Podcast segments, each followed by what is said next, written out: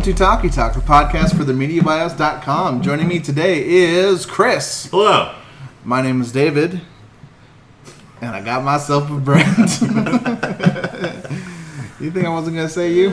No, I, I just it's I I started to I'd forgotten the fun of the got myself a Brent Yeah. and uh, but yeah, um, it's, it's good to have it back. We've got we've got double the dog today, so if you hear extra barks and collars, that's uh we are absent TJ and we are plus his dog. So Yep. she will be joining us to talk about what she's watched today. Yep. When three dog night is a bit too much dog, you get yourself two dogs. What she's watched this TJ's dog has watched Jurassic Park 73 times the last week. Um, but on this podcast, we're going to talk about what we've been watching, uh, go into a little bit of the week's film news, and wrap up with what you should be watching this weekend in the movie theater. Ah! That's how we say it, right? Yeah. Theater. but uh, first, our watch list. Anyone want to go first? I do.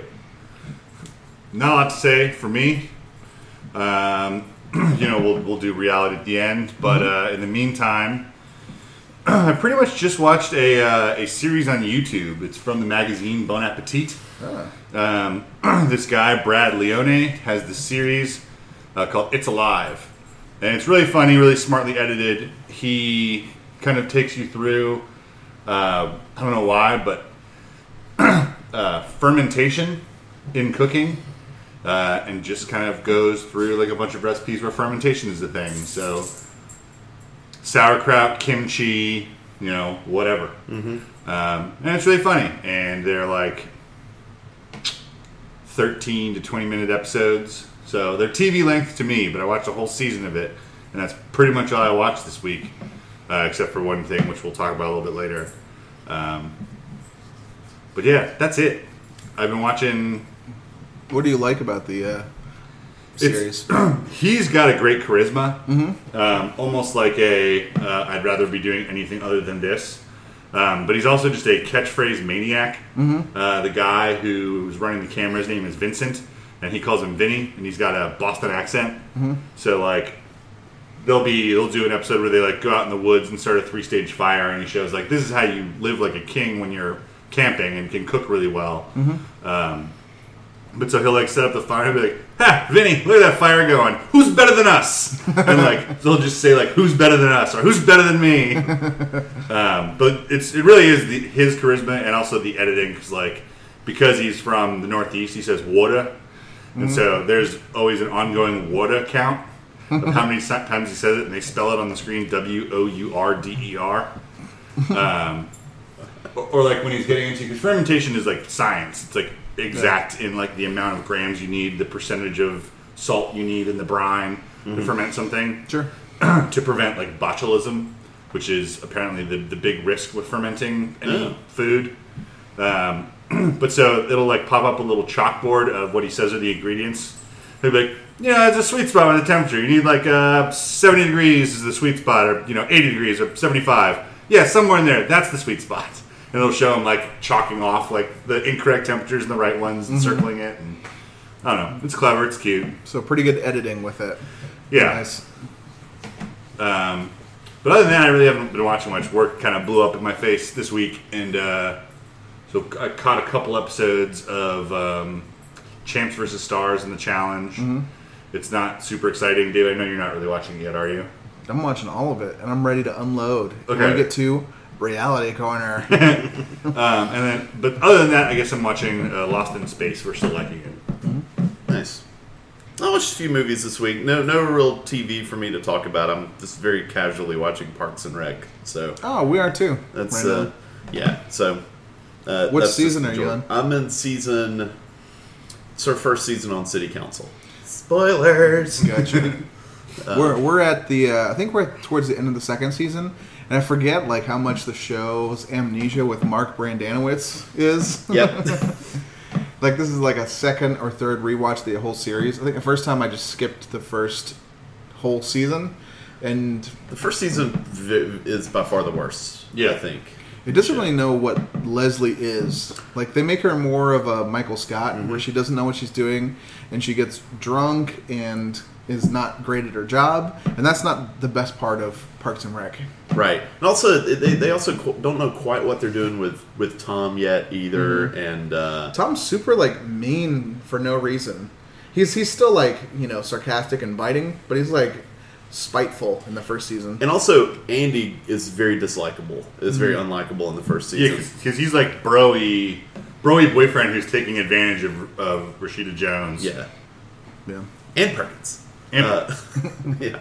Um, yeah, so I think the turning point is when Mark leaves. That's around the time Andy gets to be likable and to be one of the main characters, and that's when the show really finds its footing. I think they. I wonder if they knew what a star they had with Chris Pratt. Like, I, I think clearly by season two or three they did, but I don't. know. I wonder at the beginning if they if they knew because I, I've heard that the, he would just be the one who would have like like reels and reels of him just uh, making everybody laugh with his random either like farting in the middle of a scene or It super recommends like the 20 minute long YouTube things of like Parks and Rec For outtakes. season, yeah. Most of them are just like Chris Prattathons, and they're hilarious. I, I love one of the outtakes where he's Burt Macklin in the club and he tells April like, "Slap me," and then he goes, "Ah, "Slap me again." And she does, and she goes, "You're weird." He goes, "I've got a boner," and it's like actual Chris Pratt breaking character. but yeah the the movies I watch so I've uh, just been continuing mostly with my attempt to watch as many formerly Oscar nominated movies as possible Starting alphabetically. yeah and I'm, I'm going alphabetically so uh, Please, please, alphanumerically. So started with the numbers, and now Right. we're into letters. So, uh, David, I'm curious if because David's our uh, our Oscar walking encyclopedia here. I'm, I'm curious if you will know this movie. It earned Julie Christie a 1997 Best Actress nomination. That's the movie with. Uh, is that the movie with? Um, is Nick Nolte in that? Nick Nolte is in that movie. Afterglow. Afterglow is correct. Well done. Yeah, I watched that movie. So that is a. Uh, it, it is. It's kind of like a. It's almost like a play. It's uh, Nick Nolte and Julie Christie are a married couple who he's a plumber who just like goes and sleeps with his clients, like all the housewives who call him to fix their plumbing, so to speak. And uh, It's like double entendre come to life. it's it's really on the nose, and uh, and she's like okay with it. They had like falling out many years earlier. She's kind of just I don't know depressed, and then they meet in different ways. They meet another married couple, and they both start kind of falling for each half of the other married couple. Nick Nolte winds up hooking up with uh, Lara Flynn Boyle in a really weird pairing for 1997, and but uh, echoed her future relationship with. Uh, was it? Who did she date? Jack? Nicholson. Jack Nicholson. yeah, right. it's, it's probably true. And then uh, Julie Christie with Jonny Lee Miller is one of the strangest movie romance pairings ever. The I thought the movie was awful. I actually thought this was terrible. I, I think that maybe Julie Christie got the nomination because a she hadn't done anything in a while, and everybody was just like, "Yay, Julie Christie's back!" and Yeah. we love Doctor Zhivago. And also, standing next to Jonny Lee Miller in a lot of scenes makes you look like a phenomenal performer. Jonny Lee Miller of Hackers fame. of Hackers fame. Yeah. Of footnote to Angelina Jolie's career fame. yeah. Um, Nick Nolte was really good in the movie. Everything else is just uh, overacted and awful, I thought. Um, don't recommend Afterglow. uh, I also watched uh, a 2006 Mads Mikkelsen film, which was nominated for Best Foreign Film. Um, You know where I'm at in the alphabet, so you should that should give you a hint. 2006. I know a couple years ago he had the the Hunt, which was a um, best foreign language, Mm-hmm. but um, This also starred the man who played, I assume, Ove in A Man Called Ove. I'm very familiar with his au revoir. Uh, no, it's called After the Wedding. oh, I've seen that movie. Oh, do you like that movie? Yeah, I thought it was really good. I thought it was great.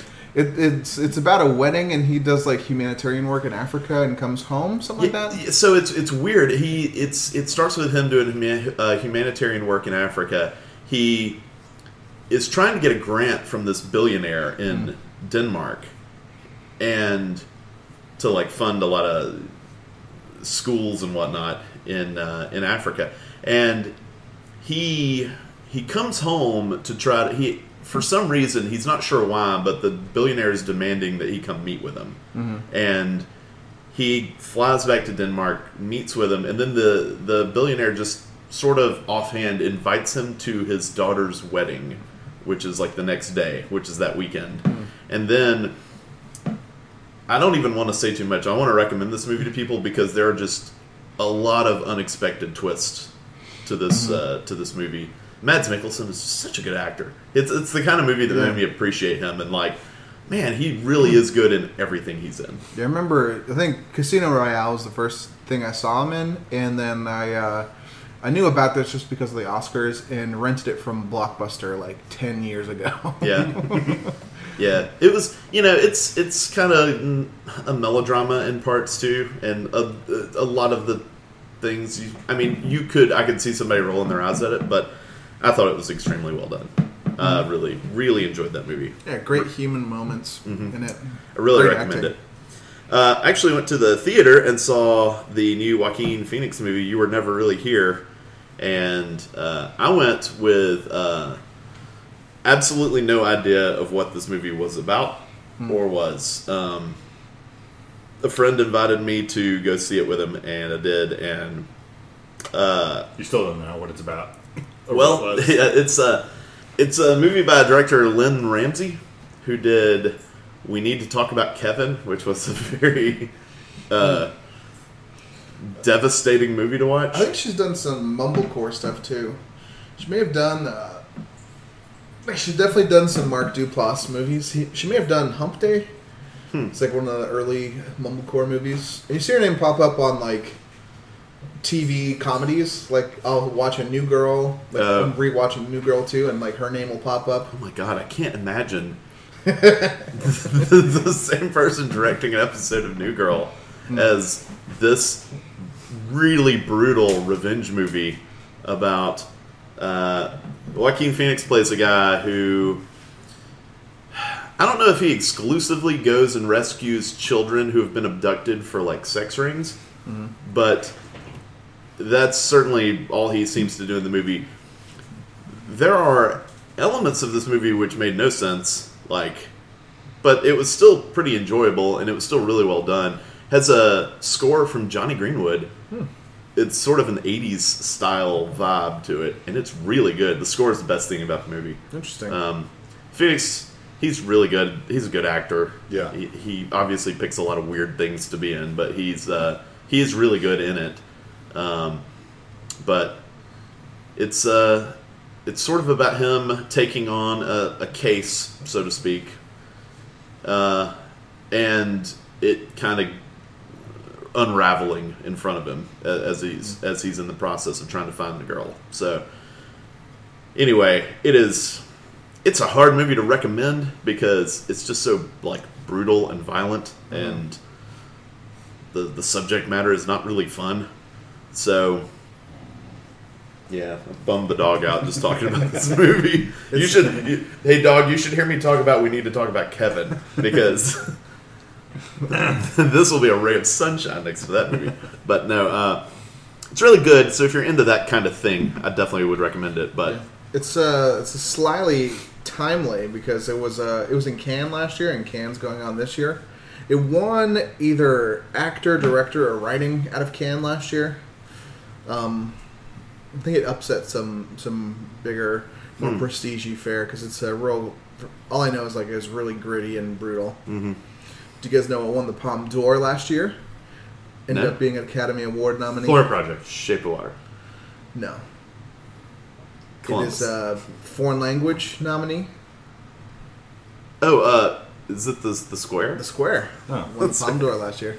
nice. Terry no Terry. Yep. Um, and then the the last movie. This was a rewatch for me, but it might as well have been a first time watch because uh, I did not remember a thing from this movie Uh, 2001, nominated for Best Visual Effects and something else, but uh, AI, Artificial Intelligence. Um, holy crap, I love this movie.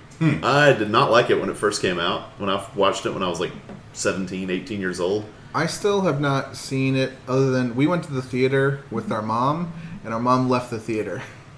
Yeah. That's the only thing I really remember about it. Besides, uh, um, Jude Law is like Johnny Handsome or something. He's pretty good. This Gigolo little, Joe. like Gigolo Joe. whatever. Yeah, way different. way different, David.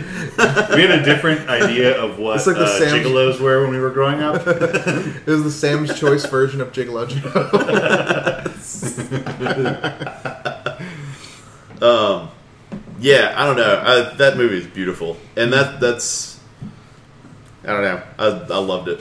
Really loved it. I think it's one of Spielberg's best movies. Wow. I also remember seeing it when I was about that age and thinking like this is not a good movie. I thought the same thing when I was that age. I should rewatch it then because uh, we're all in the same camp then. Yeah. Yeah, it's uh, it definitely was. It was weird to me when it when, but it's it's aged pretty well too. The visual effects still look pretty good. That's the amazing thing about Spielberg movies from the '90s, from mm-hmm. 20 years ago, is that the visual effects still look pretty good. Hmm. Like he knows. They do a really good job of masking like special effects behind like, you know, an out of focus shot or you know, just like blending in CGI and green screen work into like live action. Mm-hmm. I think that's that's one of the reasons why like Spielberg is so great with big visual effects is like Jaws and Jurassic Park stand up today because it's all practical effects. Mm-hmm. And then when he finally got his hands on more digital special effects, like it, he still like kept that same ethos. I wonder if we'll say that in 20 years about Ready Player One. I don't know. I still need to see it. It's it's still on our list. I, I haven't seen it. It just looks like a straight up cartoon. Looks like more Tintin than Jurassic Park. Yeah, it's supposed to be. It like the entire thing takes place in a virtual world. True, I, tra- I trapped myself there. Yeah. Yeah, Maybe we'll compare it to the virtual world we're in in 20 years versus the virtual world of 2018. uh, but yeah, that's. I would definitely recommend. I would like to hear what people think about a rewatch of AI like 18 years after the fact because that is. Uh, yeah, it's a movie I, I really remember disliking. Um, back when I thought like uh, I don't know, Super Troopers was like the the the, the pinnacle of cinema. Yeah. So, How is how is Super Troopers doing? oh, I'm not sure. The second one? Yeah, I think they made more than they thought they were going to. So, uh, I think they made like maybe fifteen million dollars or something, which for that mon- that budget and that stuff, because it's all like it's crowdfunded, right? Yeah. yeah, either Indiegogo or a Kickstarter for it. Mm-hmm. I think it was it moderately successful enough to make them keep do stuff. This is hilarious. It's got a 34% on Rotten Tomatoes and a 7 out of 10 on IMDb. Hmm. So if you like Super Troopers, you'll love it. If you look at it critically, it's not a good movie. Hmm. Right. Yeah, and I um, wasn't, I didn't mean to bash Super No, Troopers. no, no, I'm just no, trying no. to think of a movie that I, I I watched a lot when I was like 18, 19 and haven't watched it in probably a long time. Yeah. So, yeah. Uh, but no, actually, Haley Joel Osment's amazing in that movie. I, I actually don't know which I would pick between it or Sixth Sense. That's his best performance. But uh, Well, he's still acting. oh, well, with that in mind, I don't know which I would pick between it or Sixth Sense. His best performance. He's on. He was on Silicon Valley for a while as like a uh, VR like genius. As like a Lucky Palmer type. Yeah, It's weird seeing fat Haley Joel Osment. He's just got such a big head now. such a potato. Yeah. Such a potato.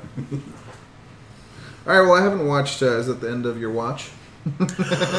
Yes. and now your watch is ended. your watch is ended. Uh, I haven't watched a ton. I'll, I'll touch on some weird TV I'm watching. Not weird in that it's weird stuff, but uh, I don't know, weird preamble. But uh, finished up Queer Eye, the kind of reimagining of the old series. Yeah. Um, just I think it's only eight episodes or something. Just a delight to be with those guys and those stories. Ashley uh, Ashley watched it, and uh, when it came out, and I I caught like an episode or two, and I agree, just very delightful. It's always a, a challenge at the end for me. It's like, am I going to get emotional at the very end? I know it's coming. It's like a formula about what they do, and it's like they all just like love each other, and they're going, you know, overlooking differences, and we're more alike than we're different, and they're so grateful, and they tear up, and their lives are better, and it's like, oh, I did cry at this one. Yeah. I lost. Speaking of, uh, see, I wouldn't feel as bad about getting like a little emotional about that show, but the the one that always like irritates me, and I, I hardly ever watch this show, but it is the same formula for every episode, and it pulls on your heartstrings every single time, and that's uh, Undercover, boss. Undercover Boss. boss. Yeah. I was gonna compare it at first because it's so like silly, like a fake ass goatee, and they give him like um, give him highlights like for for his hair and some blonde, some frosted tips. But at the end, it's like he's changing these people's lives, and that just gets me. Yeah. With, they all they always find that one employee who's just like Somehow working 25 hours a day. it's like the Yeah. most talented person in America who Yeah. likes to draw in their spare time. yeah, they've And got they're a 10 single parent. 10 and- kids living out of their car, and all of their paycheck goes to like their church. And, Yeah. and and they start like a, a you know future leaders program within the company and they make them the the, the star first candidate. Yeah. and you, mm. everybody cries. Yeah, it's funny because I think back to my days working like uh, like really corporate like food jobs. And like, if the CEO to Domino's Pizza ever showed up, I wouldn't know who the fuck he was, goatee or not. right like, I didn't, I didn't know who that guy was. He could have showed up with like a crisp button down and khakis, and I'd be like, "All right, then." with, with a with a name tag that Just a said, white guy. that said that said CEO, and I'd be like, all right, I guess we're getting audited today. Like, it's like, oh. so CEO, this is how you make the peas, the pizza. it's, it's a name tag that says joe domino yeah, because this is my pizza I guess I guess because if you're working at like a Papa John's and you know what John Schnatter looks like, Yeah. then like, but none of these companies are like that either. They're all like, here's the CEO of Home Depot. Who knows what that fucking guy looks like? right And I feel like there was diminishing. I don't know we're doing such an undercover boss tangent, but later seasons, like they don't get the biggest companies. It'll be like Land Shark Brewing. Yeah. there would be like some offshoot of like Roto Rooter Plumbing guy. i saw one that was like a it was like a is similar to hooters but based in dallas texas Cha Cha's. yeah and then he was really upset with the way they treated the women at his restaurants it's like i don't know man Might be your business model, Maybe man. you don't like it, but you cannot tell me you're surprised. right But uh, yeah, it's it's a great show and it's an easy watch, especially in the background. I recommend Queer Eye, but I won't recommend. that's the bone I have to pick. Every single time, Antoni, the like the food guy, like his entire thing is like, oh, here's do avocados, like and make grilled cheese, and like that's his advice to everybody is like cut up avocados and just like make grilled cheese on a pan. And, like you're not transforming everybody. There's the guy who's like, you know, doing construction in the house and giving them organizational tools, and it's like the people who like, here's your new wardrobe. We've like, and the guy who's like, we're gonna give you a whole new look, and this guy's like, you should probably make grilled cheese every now and then. they shouldn't be paid the same. it should be like a, I don't know. I just had a bone to pick with that guy. and throw in some avocados yeah. yeah It's also a nice. Uh, it's a nice thrill if you're an Atlanta native, just seeing all the places they're at because they're Oh, cool. I didn't know it was Evan. Yeah, they're posted up in Atlanta and uh, specifically in Cabbagetown. Oh. Yeah, their HQ is in Cotton Mill Stacks, um, which uh, I wonder if that's what they were filming when we were moving out of there because they were they were looking for somebody's loft when we were there. Yep, and they're in the uh, either the building or adjacent where I actually used to live, so I saw some of the stuff there. neat But I like it. Cool. Do you watch Um, any movies? I have some more TV. Well, keep talking about TV. You said that you had a, a, but weird shows you wanted to talk about, and then you said they weren't weird. Your preamble was weird. That's true. also, uh, now our recap was weird I don't have a ton to say about it, but uh, Great British Baking Show has now become an important element of my daily life, especially when we're making uh, making food and eating food. And uh, it started when my daughter was born. Like we finally uh, took the plunge. Everyone said it was great and so comforting, and it s- totally is. Mary Berry and everyone is just human Xanax yeah. watching that. There, there is an emptiness you will feel in your soul when you run out of episodes. Well, we're on the last season on there. Oh, draw it out. So there's no more back to backs anymore. I'm like, we're only doing one a day now. You've got to ration it.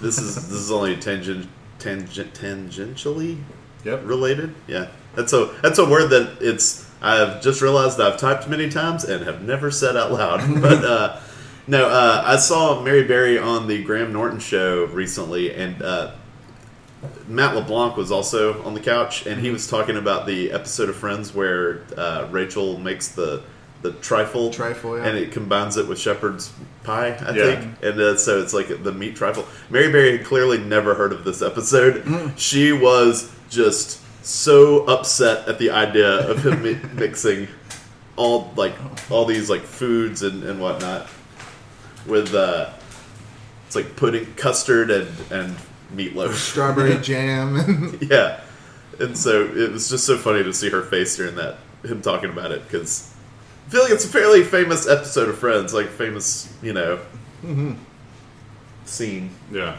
All right, and last um, last TV thing I'm watching is uh, just catching up on Steven Universe. Uh, again, just like a, uh very pleasant show, great songs, nice uh, voice talent.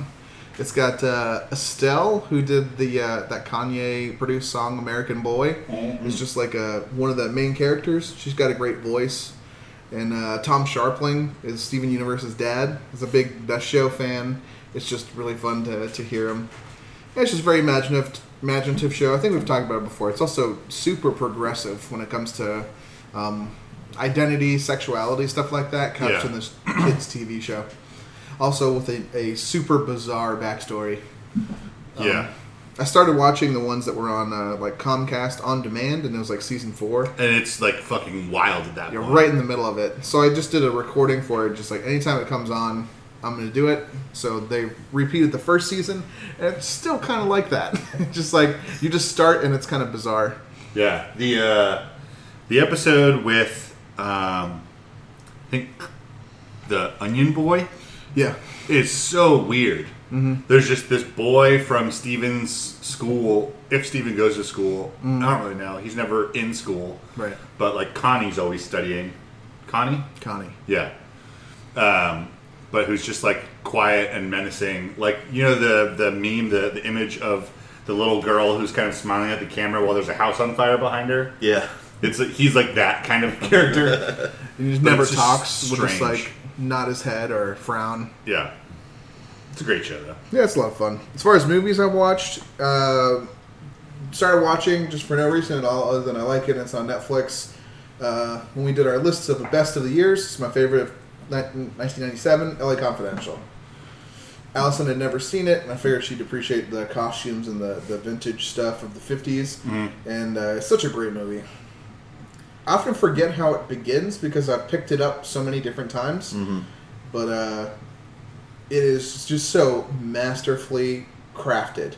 All like the the three kind of story arcs that are going, like the three detectives you're following. So, sorry, keep going. I'm just going to interrupt with a book question, and I know that's uncouth here.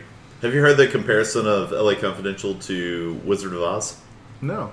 The three detectives. Uh, Bud finds a brain. Oh, Uh, what's uh, who's the the more nerdy one? Exley? Uh, Exley Exley?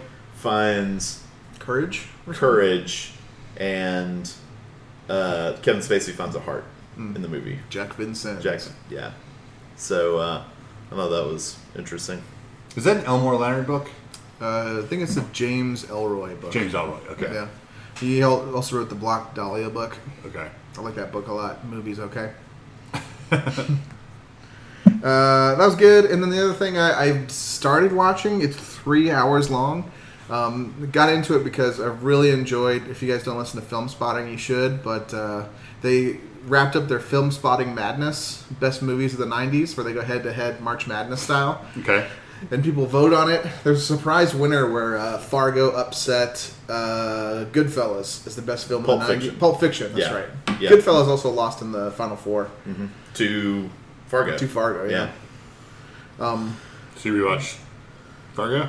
So, uh, in in following them on Letterboxd and listening to them, they're putting a full year ahead of it.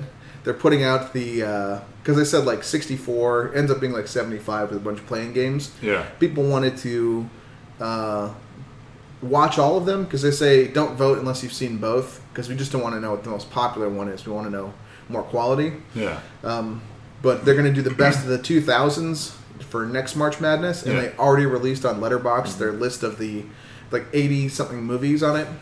So I created a little list on Letterboxd of the only ones I haven't seen, and it's it's only about like 12 for me, but they're all either super sad or super foreign. but I have FilmStruck. So one of them, uh, the movie I've heard about for a, a while is called Yi Yi. You know, I think it translates to one and one. It's like a Chinese or a, maybe a Taiwanese movie from 2000 about like it's just like a bunch of characters around a wedding and how these like different generations relate to each other. I've started it a whole bunch of times, just not in the right frame of mind, and it's three full hours long.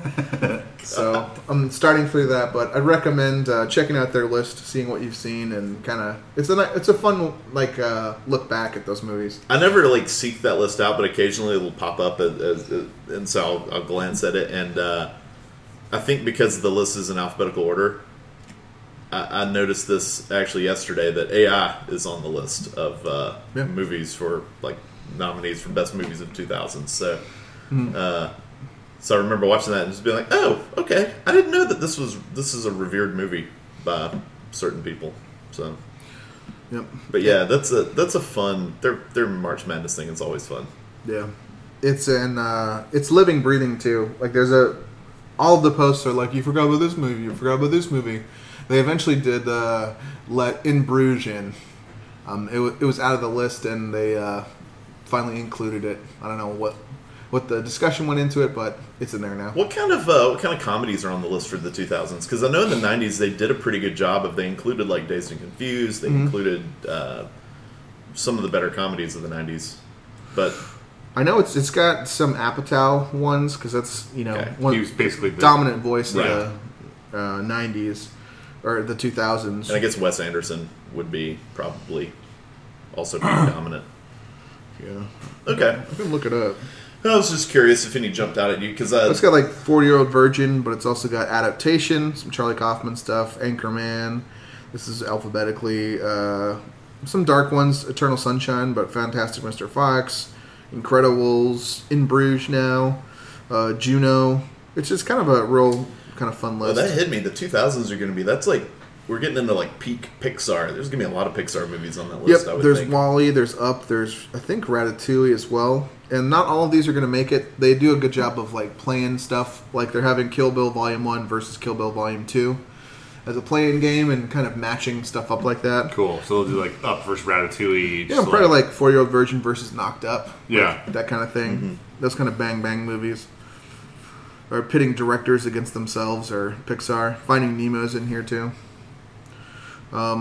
You're also going to get into like the. I wonder how much the, of the Chris Nolan fanboy base is going to uh, infiltrate the Filmspotting voting because they certainly dominate IMDb. Yeah. Yeah, they're they're a voracious bunch. Yeah, and I'd say that. I mean, he makes great movies. He does make he, he makes very good movies. He has solid consistency, but he uh, I don't know. They tend to be when when one director has eight of the top like forty movies on IMDb, you roll your eyes. It's the same with Tarantino fans. Yeah. I feel like I feel like it's it's something about like a, an outspoken director about how to respect the craft gives people something to hang on to and regurgitate whenever they discuss movies.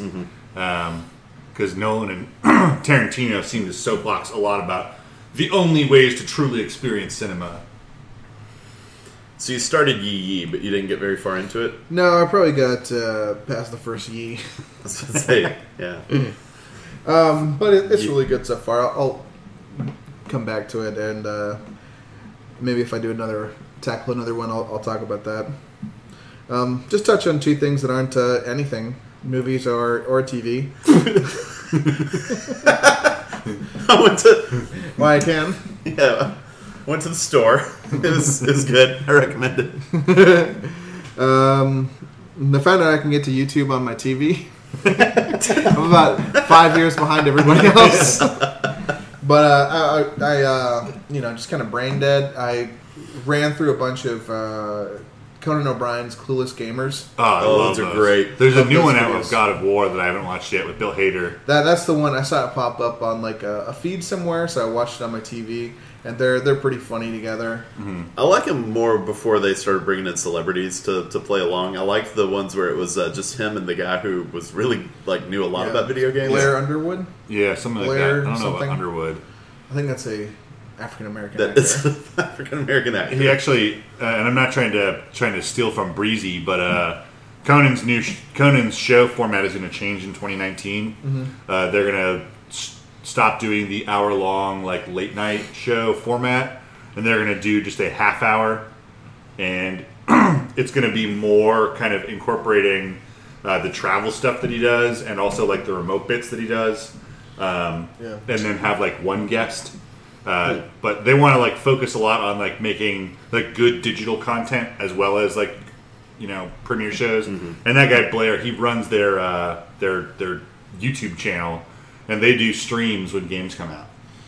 And it's it's Blair and another production assistant, and the two of them sit down and play games. And Conan will come in and like fuck with them and like play guitar during like some emotional scene of God of War, just because he has because it's his show. right. But uh, him, Conan and Blair just have a really funny relationship. Blair's such a whipping boy for him. always makes fun of him, and and uh, he just kind of takes it. And you know, it's, very entertaining. There's some some great ones out there. Someone with Aaron Rodgers where he's playing. Uh, what are they playing? I just saw it. Aaron Rodgers plays because apparently Aaron Rodgers is a gamer. Cool, huh? I fucking forgot what they played. But Elijah Wood plays Final Fantasy 15. It's like a whole bunch of stuff. Yeah, He plays the, the another funny one is they play Witcher: The Wild Hunt, and Conan O'Brien is obsessed with just like boobies and having sex, and that actually happens in The Witcher. So when it happens, like he says, "Blair, leave the room." it finally happened. like he's always trying to talk to NPCs to, you know, see boobies. Right. Uh, I'm I'm surprised they haven't tried to play Fortnite with a the amount of celebrities that are Yeah. playing Fortnite. Apparently, Roseanne and Norm Macdonald. Although Norm Macdonald might have been just fucking with Roseanne, but they're both apparently playing Fortnite. Like every Yeah, Drake had a athlete big viral thing where he's Yeah. playing Fortnite. played with a like number one streamer, a guy named Ninja. Like everybody is playing Fortnite. I'm surprised that Yeah. Conan hasn't done that. But it's, it's real fun. They're like eight, nine minutes a piece, and uh, especially if you know those games, you go through just big titles.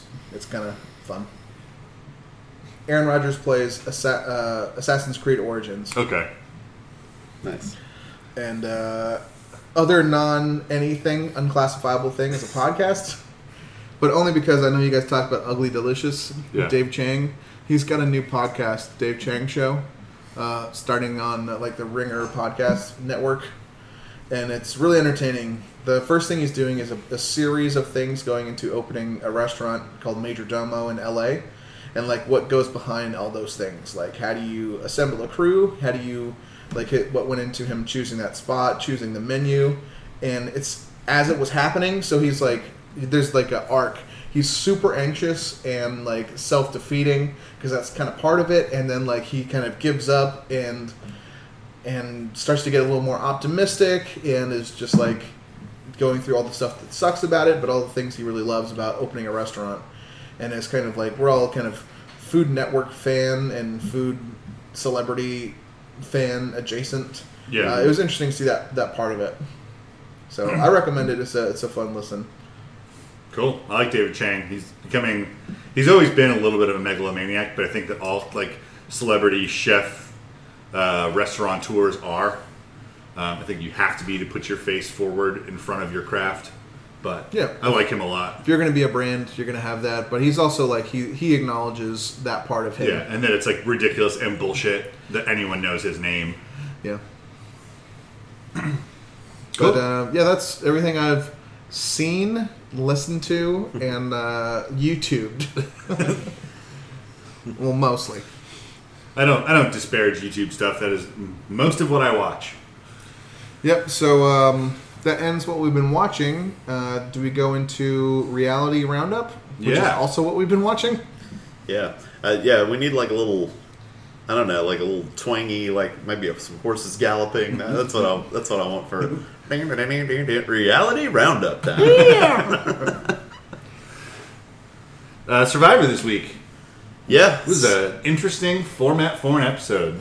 yeah. Double elimination episode. I'm kind of torn how I feel about the the the gimmick this week of splitting them into two tribes.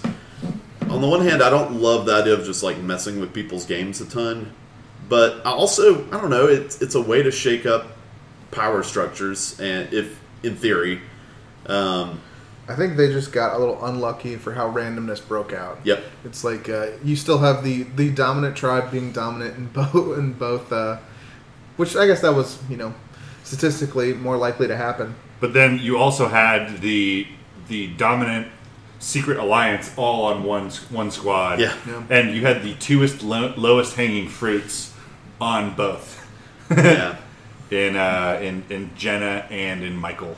it- you know, Michael's been such a target for a while that I think everybody was just genuinely afraid of how much everybody likes Michael, how likable he is. Yeah. And so, uh, You see it at the end, like Michael gets voted out, and everyone's hugging him. It's like, dude, you played a hell of a game. Yeah. While Jenna is on the jury, like they didn't hug me. well, yeah, there's a reason for that. yeah. Also, Jenna. So my favorite, my favorite thing from the episode was probably Jenna's comeuppance when it comes to like just she really thought she was you know harping about how Donathan was an idiot and how she was going to play him and how she just had the smuggest look and she she walks into tribal council and basically like let's vote. It's like the shortest tribal council. She overplays her position that like she needs to be saved so bad. Yeah. That I, I super credit to Donathan. I didn't know, I guess, how they edited it. I didn't know if he was going to end up falling for it or not because I just don't have that great of feel for Donathan outside of like the hi- Televised parts, yeah. Yeah, outside of his relationship with like uh, Laurel. Laurel and uh, Wendell and Dom, like kind of independent. How is he reading people? And he did a great job. The dude has great I was- instincts. Yeah. I like almost I almost clapped when he said, "I'm going to play it for myself." Yeah. Yeah. I sat there on the couch. Kelly was cooking, and I just like looked at the TV and I go, "Fuck you, fuck you, trying to double cross Donathan," because she called him stupid. Yeah. Yeah. Like she's like, "Oh, he's so stupid. I've got him completely fooled." Yeah. And then they cut to like uh, confessional of Donathan, where he goes like, "I've got an idol in my pocket, and I am not leaving without playing it." Yeah, and you know, I, I guess it could be argued that he he didn't play it like he he misplayed it, but at the same time, once those tribes were drawn the way they were, he is clearly in the minority there, so he needed to play it. Like Yeah. the Well, minute think- the minute that drew the buffs, he was he it should have been in his head either I have to win immunity or I'm playing my idol. Well, I think I was trying to think back on it. I think he saved himself by playing it on him. Because and this is this happened a couple days ago. If he did, if he put it on Jenna, then he would have been tied with someone else for the most number of votes. With one Because it was one one. but it would have been tied. So if they would have re-voted, I think he would have gone down. But Brent means that had he not played it at all. at all. Oh, okay. And he saved yeah, yeah, yeah. But it's also like he does also have to play it then because the entire tribe knows he has. it. Yes, True. Yeah, 'Cause Yeah, he- clear he- the deck. Yeah. So I think he did the exact. I think he made the the right move in the game. He, yeah, I'm, I'm I'm becoming a fan of Donathan. There's a lot of people on the show this season that I that I'm a fan of. I like their games. You know, I, I just don't like the people who aren't making who aren't like trying. It seems like like Chelsea and um, Amanda. Is it Amanda? Is she the the the vet? What's her name? No, what uh, Kaylin? Angela. Angela. Uh, but yeah, and Chelsea, Angela, Sebastian, like the three of them, I just could care less. I mean, that is a. Those three should want to be sitting next to each other for the final three. Yeah. Yeah. I mean, Sebastian started like just started talking about like his game. It's like, what fucking game are you playing? Last week we postulated that maybe Sebastian is sticking around because he's doing a lot of like fishing, um, and he did talk about like, oh well, let's get these coconuts and let's like do like blah blah blah with the food. So maybe he is involved in that. So apparently, someone has already figured out that uh, Chelsea now holds the Survivor record for fewest on-screen confessionals for anyone who's ever made it to the final eight. I think it's like one all season. wow. She just hasn't done anything. No, It's one thing to play. She also that probably just means it's not just that she hasn't done anything. That probably also means that she's bad at talking to a camera. Yeah, because it's one thing to play a, a, your game close to the vest, where you're not on camera talking to a bunch of people, but like you could like by yourself talk to a camera, and that's the reason you're on Survivor, right? Is to be on TV. Yeah. Uh, and re- really got to see uh, Kellyn's true colors. Oh man, she, She- is, it is slipping away from her. She broke down. Yeah. She, she talks about how like paranoid Laurel's been getting, but it's Nope. yeah, A little uh, displacement there. yeah. I I think that I think that I think it's a symptom of the previous tribal council where she was the linchpin in figuring out whether or not one whole group of people were lying or the other whole group of people were lying, led by Desiree. Um, and I think that, that her confidence is just too shook. It's gone. Yeah, she's she is. Too, she is a loose cannon, and not in the traditional sense of that term. And usually, a loose cannon is the, the on Survivor is the type of person who you can't trust because they're always looking to make big moves. This is the person who just they have so little of a grip on what is happening in the game Yeah. that you cannot rely on them. She's, I mean, it's. I think they're gonna have to cut her loose pretty soon Yeah. Because Yeah. It would have been nice if they could have made a play through Kellyn to keep Michael. But Michael's dangerous to have near the end of the game. yeah, Uh, and and as you know, not to jump to the scenes from next week, but you also like you got other people there that they're saying like Michael has to go immediately. We don't want to be dictated to that this is what's going on. It's kind of a, a bone thrown that way. yeah, yeah. You can you can tell the Sebastian Angela Chelsea brigade like Desiree wanted Kellyn gone. Like we think that that's a good call. You know, she was trying to boss you guys around. I still think the the key player for the season for the for the the last eight votes or whatever is going to be. I think it's Laurel. Laurel, I, I think yeah. Laurel is the key player, and, and by key player, I don't necessarily mean that she's going to win. I just think that her decisions are going to dictate the end game. Yeah, I think that she has to make a move at some point. Also, Donathan and Wendell, uh, not I'm sorry, Dominique and Wendell probably need to make a move against one another at some yeah. point, but They- not yet. They started laying that seed this previous episode. Yeah. And I think both of them will be okay with that, and they both respect that, and they, I think they'll both, to an extent, see it coming. I could see Wendell getting a little blindsided by it, maybe, but Did you see a little bit of it in the, uh, um, The- immunity challenge? Yeah, yeah, I mean they, they've kind of always had that vibe. It's like the very friendly rivals, yeah. um, Yeah. who work together because they just they don't want to be the isolated threat. Yeah. I think I think Wendell's probably got more pull to blindside Dominic, but I think that Dominic is probably a better player. I think that, that Wendell's social game is probably a little better. Dominic seems to carry himself as like camp dad. Yeah, I also think he's he's too big in personality and in influence. I think to last that much longer, in my opinion. He spent the first like few weeks being like the big talked about person making moves. Mm-hmm. That to then let him con- continue to do that for the final eight weeks, I think is folly. Yeah, everybody and everybody knows. You know, he's pulling all the strings and stuff, and I think we're going to start to see that imploding in the next couple weeks. And also, nobody. It is generally a younger, like single, more single cast this year, and I don't think a lot of them are going to be wanting to sit next to a father of two at the final tribal. Yep. Hmm. So That's a good point. then again, though, Wendell Wendell would scare me with the way Wendell is playing really well at tribal council. Mm-hmm. Wendell is having fantastic tribal councils every week because he is mentioning jury members, and that has been a tested and true strategy over Yep. the years. He talked. He talked about how how Libby got blindsided. You never Yeah. know who gets blindsided. called Like, her an innocent bystander. Yeah, innocent bystander. She went home, you know, with one vote against her. Like Yeah. it was. That goes back to Cochran, uh, uh, who uh, always said that that's a big, str- that's the most strategic thing you can do at tribal council, other than voting, is uh, include jury members in, y- because the rules prohibit you from talking directly to them, but you can talk about them, and talking about them in a respectful way is uh, it really makes them still feel part of the game. Yeah, you validate them. The, the jury's not allowed to talk to the cast either, are they? Right. I know. I know that rule's been broken before, but Yeah, Wendell, uh, but Wendell's doing that. He's uh, he's he's playing. He's already that just shows that his mindset is already preparing for that final tribal. That's why I think that I mean Wendell and Dom know that the other has an idol, but once the two of them flush out their idols, I think they're gonna. I think I think that's what's gonna happen. Is the next two next three tribals, they're gonna lose their idols, and then when it's down to five, then we're gonna see Wendell go and we're gonna see Dom go.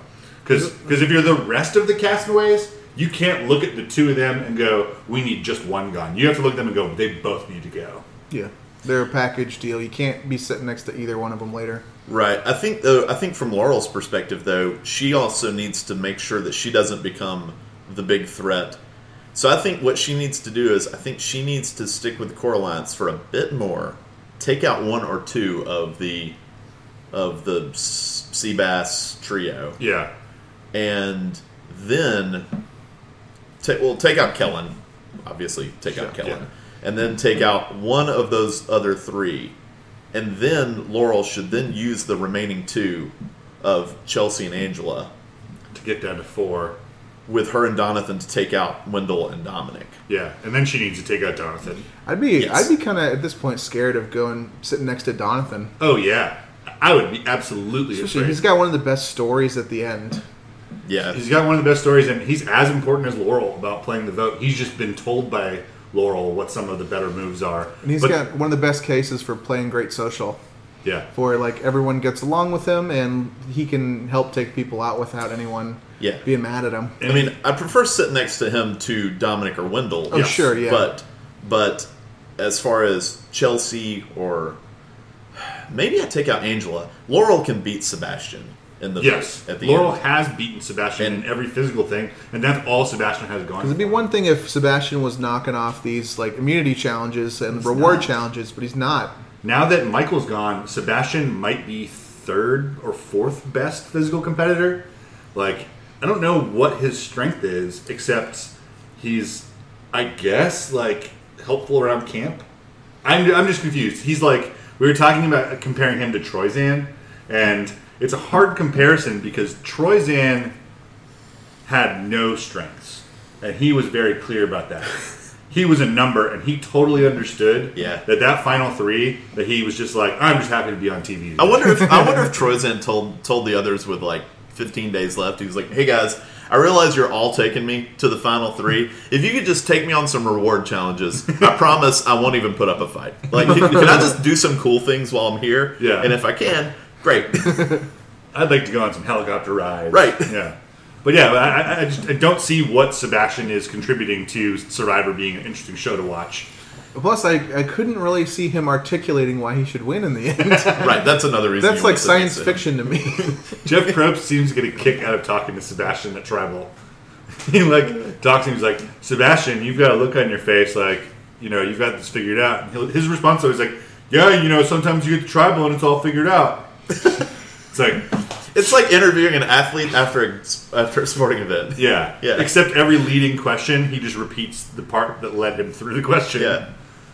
I don't know. So you guys uh, won that challenge today. What was that like? Well, yeah, you know, we just uh, we were put on a team and uh, we won the challenge. So you know, it's just you, it's I think you just really got to want it, and we really wanted it. we really today. want it. You got to take it one challenge at a time, really. Yeah, how many times has he said like, you know, every tribal's different. You just got to take it day by day. like I, I don't know. He's he's probably way more intelligent than I give him credit for. But I also said the same thing about ex competitor of the previous season, the guy who I thought looked perpetually surprised by everything. Oh yeah, that guy, Devin. yeah, Devin. Whoa.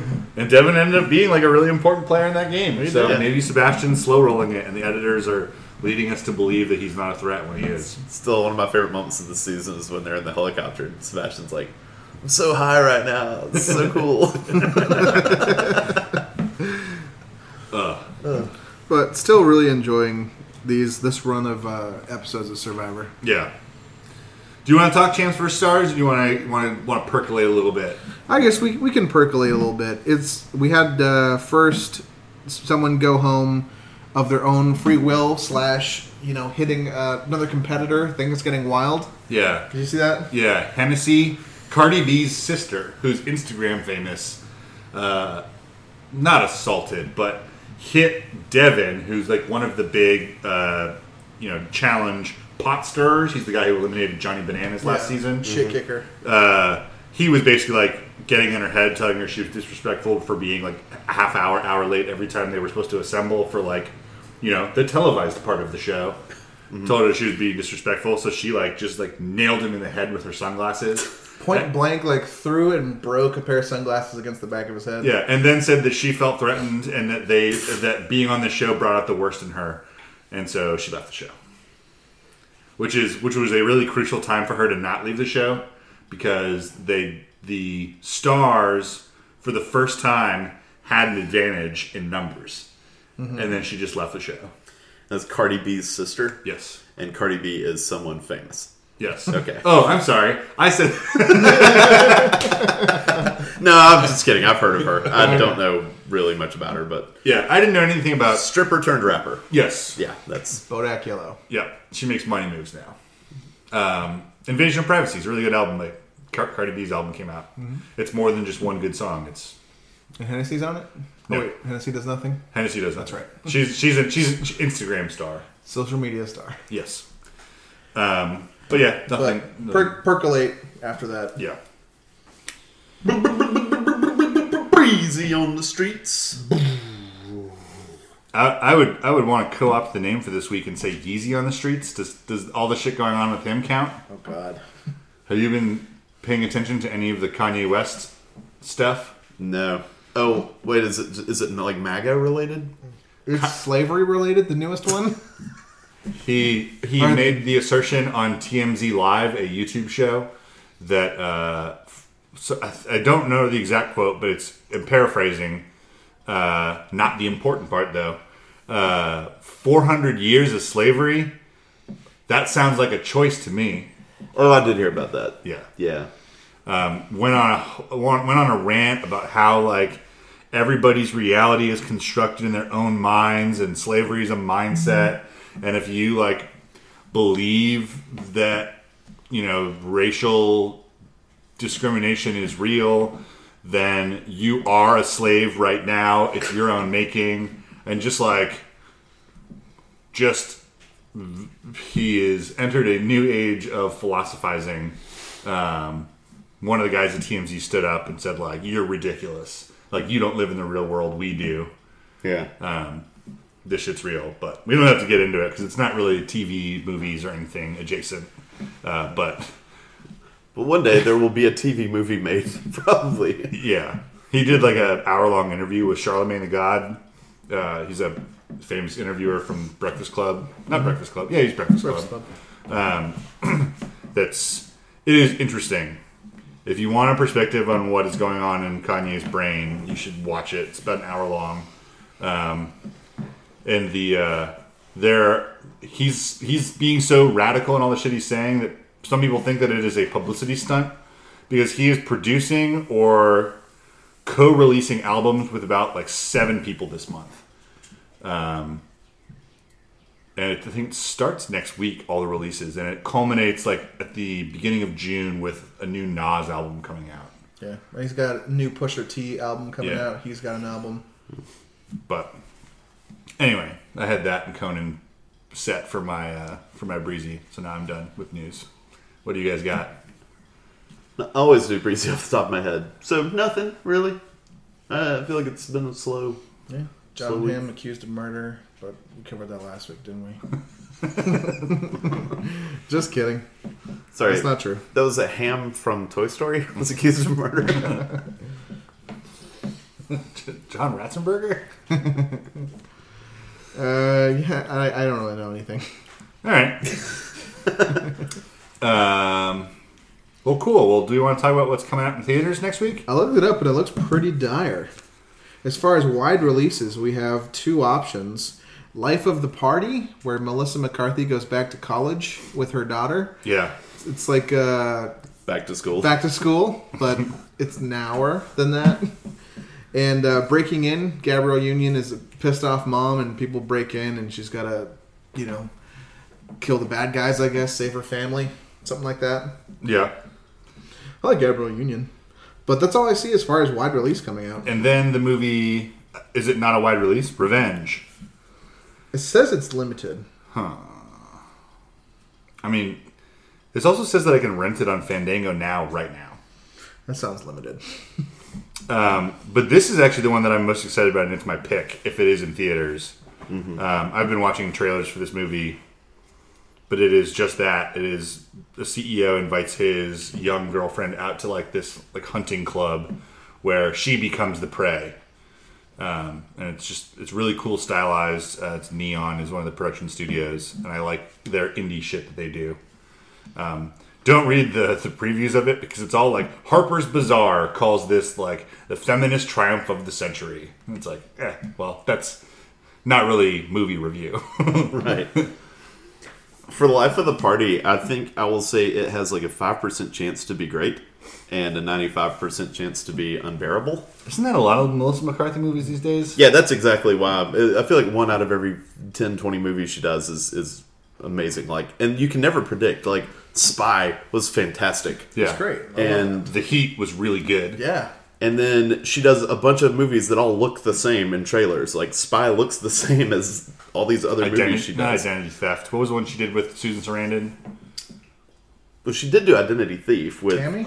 Tammy. Oh, Tammy. Tammy was like bad, and it still has some good Melissa McCarthy jokes. Mm-hmm. But I don't know. She's got she's got bills to pay, I guess. So who knows if the, Still the best McCarthy working today. Yeah. Jenny dropped the mantle, and Andrew is nowhere to be seen.